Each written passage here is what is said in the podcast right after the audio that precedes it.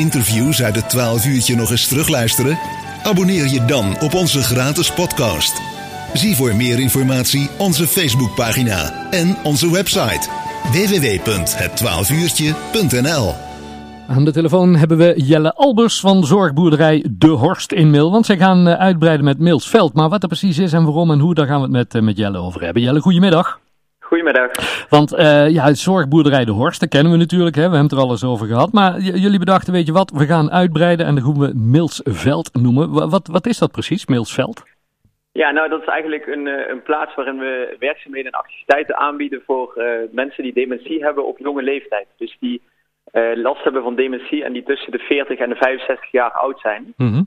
en, en die zijn dus wat, wat jonger dan de, eigenlijk de groep mensen die wij op de zorgboerderij zien. Um, alleen voor die leeftijdscategorie is er gewoon heel weinig in deze regio voor. Ja. En, uh, en daardoor zie je dat ze vaak op een, op een dagbesteding of op een zorgboerderij terechtkomen die echt gericht is op ouderen. En daardoor voelen ze zich eigenlijk niet, ja, niet helemaal op een plek en niet helemaal thuis. Nee. En, uh, en wat we met Milsveld gaan doen, dat, uh, ja, dat, we hebben daar een nieuw gebouw voor, uh, voor gezet. En wat helemaal ingericht is op die doelgroep. Dus het is geen, als je binnenkomt, heb je niet het gevoel dat je in een dagbesteding bent. Het is gewoon een werkplaats waarin werkzaamheden en activiteiten gedaan kunnen worden. Er is een kantine waar gepauzeerd kan worden. En er zijn bijvoorbeeld geen, geen ruststoelen of ja, wat je eigenlijk normaal op een uh, dagbesteding ziet. Okay. Uh, dus het is echt gericht op, uh, ja, op wat jongere mensen. Ja, maar, maar, maar dan even, Jelle, zijn er echt zoveel mensen die, die in die leeftijdscategorie 40 tot 65, wat je zegt, dementerende klachten hebben? Ja, er zijn, er zijn er natuurlijk minder dan, dan mensen die op oudere leeftijd dementie krijgen. Ja. Um, alleen er is eigenlijk de laatste jaren, omdat er steeds meer over bekend geworden is, uh, lijkt het wel alsof er meer mensen bijkomen die dat hebben. Maar dat komt eigenlijk gewoon omdat de, ja, de huisarts en de artsen die de diagnose moeten stellen, hm. die weten er meer van. Want ja, mensen die, uh, die jonger zijn en die dat soort klachten hebben, die worden vaak uh, ja, naar huis gestuurd met ja, de boodschap dat ze misschien depressief zijn of dat ze een burn-out hebben. En dan later komt eruit dat het eigenlijk al een begin is van dementie. Ja. Um, en als je dan bijvoorbeeld kijkt naar in Nederland, globaal zijn er ongeveer tussen de 14.000 en 17.000 mensen die dementie hebben onder de 65. Ja. En als je naar de cijfers in het land van Kuik kijkt, dan zijn er ongeveer 50 tot 60 mensen die in die categorie uh, al klachten van dementie hebben. Oké. Okay. Dus dat is eigenlijk best wel, ja, best wel veel ook in onze regio. Ja. En, uh, en het probleem nu in onze regio is dat er gewoon helemaal uh, geen plekken zijn voor die mensen. Dus die moeten nu, als ze zo'n plek willen vinden, moeten ze of naar Venlo toe, of naar Den Bosch, of naar Nijmegen. Hm. Ja, dat is natuurlijk ook niet handig, want je wil het liefst zo dicht mogelijk uh, bij huis zijn. Ja, precies. En, uh, ja, en omdat wij ook op de zorgbedrijf zagen wij steeds meer mensen die, die wat jonger waren en die dat soort klachten hebben. En, en daar zagen we toch dat zij toch andere behoeftes hadden, ja, die wij met de zorgboerderij niet helemaal in konden, konden vullen. Ja. Um, en ook omdat ze fysiek natuurlijk nog heel, ja, heel sterk zijn. Ze hebben misschien wel last, last van geheugenproblemen of wat gedragsveranderingen. maar ze kunnen eigenlijk nog heel veel. Ja. Alleen, want, ja. Want, want, want um, waar, waar ontstaat dat door, zeg maar? Als je, als je op een gegeven moment ouder wordt, nou ja, daar, daar, daar hebben we van alles over gehoord. Maar als, als dat inderdaad al begint bij, bij jongeren vanaf, vanaf 40, uh, zeg maar. Waar, waar, waar kan dat door ontstaan, die, die dementie? Ja, vaak zie je wel dat als, als mensen echt uh, jonger zijn en het krijgen, dat het toch een genetische ja, oorzaak is. Dat het toch uh, ja, in de familie zit. Hm. En dat het eigenlijk door een genetisch ja, foutje dat mensen daar eerder last van, uh, van krijgen. Ja. En dan is, dan is 40 heel jong en dan zie je eigenlijk de grootste groep is tussen de 50 en de 65 die er uh, last van krijgen. Ja. En, en de, wat ik in het verleden ook wel eens begreep, ik heb met, met jouw moeder ook wel eens een interview over gehad. Soms, soms rust er ook nog echt een taboe bij mensen op, op, op dementie, hè? Ja, klopt. Klopt. Ja. ja, en dat is natuurlijk als je jonger bent, is dat. Ja, ik weet niet of het groter is dan bij ouderen, maar is dat taboe, dat, dat, dat is er ook zeker, ja.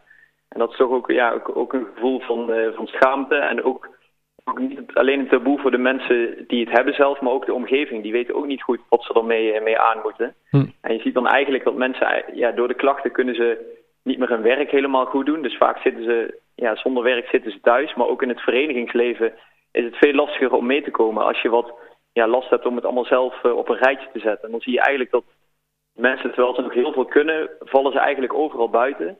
En krijgen ze ook minder bezoek, waardoor ze ook sociaal wat, uh, ja, wat interactie missen. Ja. En dan zie je eigenlijk dat ze ja, steeds meer inzakken, omdat ze alleen nog maar thuis zijn. Ja. En als je dan bij ons, uh, ja, wij kunnen weer wat activiteiten en werkzaamheden doen, zowel binnen als buiten. En dan zie je toch dat mensen weer met elkaar ja, nog gewoon lekker aan de slag kunnen. En dat ze zich toch ook weer nuttig, nuttig voelen. Ja. Wat, wat, voor activiteiten moet ik dan aan denken als, als die mensen straks... Want het is nog niet open, geloof ik, hè? Nee, nee, we zijn nu nog druk met de bouw bezig. Dus mhm. in april hopen we helemaal klaar te zijn. Mm en, en het gebouw staat naast de, de, het huidige gebouw van de zorgboerderij. Dus we kunnen natuurlijk op het terrein hebben we ja, met de dieren en met de, met de tuinen. En ja, daar kunnen we heel veel, heel veel kanten op. Mm -hmm. En in het gebouw kunnen we ook heel veel ja, werkzaamheden doen, zoals houtbewerking of nou, het zou een stukje metaalbewerking zijn, creatieve activiteiten. Ja. Eigenlijk kijken we gewoon wat, wat de persoon zelf wil en, en nog kan, of wat hij misschien in het verleden altijd gedaan heeft. Ja. En daar gaan we eigenlijk de, ja, de juiste werkzaamheden bij zoeken. Dus dat kan, ja, het is niet dat, dat ze kunnen kiezen uit vijf dingen. Het is gewoon, we kijken naar de persoon die binnenkomt. En daar gaan we, ja, gaan we bij zoeken. Ja, en, en ja, je, wat je al zegt, er, er is hier in de omgeving niks. Dus het is wel een unieke kans om dit dan hier in uh, ons eigen land van Kuik uh, op te kunnen starten nu. Ja, het, is wel ja, heel uniek dat we dit nu in, ja, in het land van Kuik hm. ook, uh, ook hebben. En, en je ziet het eigenlijk heel weinig dat dit soort plekken er zijn, omdat gewoon de, ja, de, de groep mensen, cliënten is wat kleiner daarvoor. Mm -hmm. En het is toch ja, wat lastiger om dit, om dit op te zetten. Ook omdat we, ja, het, is een, het wordt een hele andere werkwijze ook voor, uh, ja, voor medewerkers die hier komen. Ja. Want dus het stukje zorg moet er eigenlijk, eigenlijk uit, want we bieden natuurlijk wel begeleiding en ondersteuning die nodig is.